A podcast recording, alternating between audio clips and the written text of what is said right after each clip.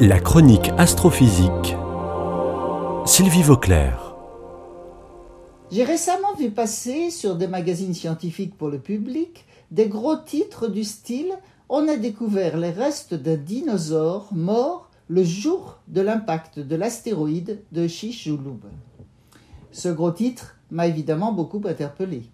Je vous rappelle qu'une grande partie des dinosaures a disparu il y a environ 65 millions d'années et que cette disparition est attribuée aux conséquences de la chute effective d'un astéroïde dans le Yucatan au Mexique, daté de 66 millions d'années.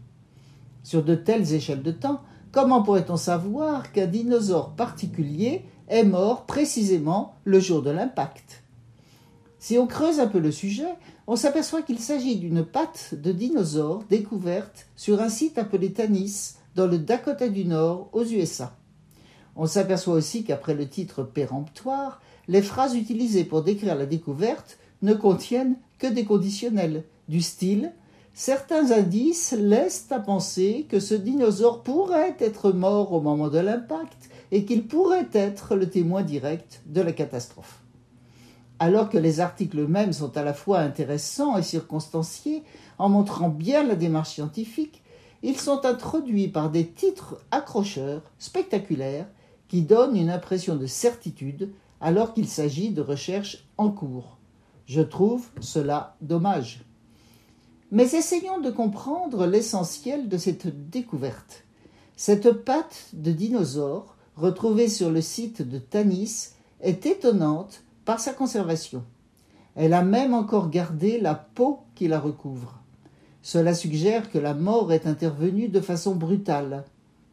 En plus, le site est particulier, très chaotique, très mouvementé, ce qui laisse à penser qu'il a subi un grand souffle, une vague liée à l'impact. Et cet impact s'est produit à 3000 km de là. Enfin, d'autres animaux ont été trouvés au même endroit, en particulier des restes de poissons fossilisés. Et ces restes contiennent des petits morceaux de matière avalés par les poissons avant de mourir, dont l'analyse montre qu'ils ont la composition de l'astéroïde, c'est-à-dire de la matière extraterrestre. Tout cela est absolument passionnant.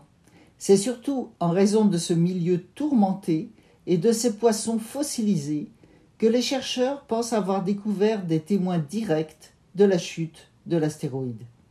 C'est peut-être vrai, mais il faudra encore attendre confirmation. À suivre donc.